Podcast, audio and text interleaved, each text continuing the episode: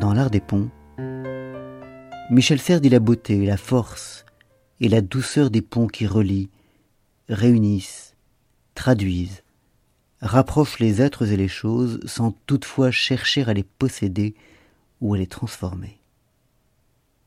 Les ponts, qui respectent les différences et les distances entre les rives, qui les marquent même d'une certaine façon par leur architecture altière, mais permettent cependant de les franchir, de les réduire, de les amoindrir sans les supprimer ni vouloir le faire.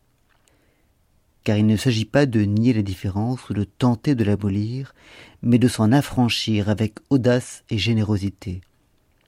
Faire se toucher et se comprendre ce qui est autre et séparé, ce qui demeurera autre, quoique plus proche, dans un geste empreint à la fois d'empathie et de respect, de compréhension.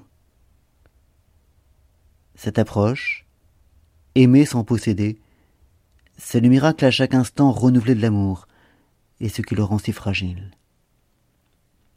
C'est un beau texte, court et limpide, poétique, émouvant, drôle, intimiste et savant, un moment de grâce.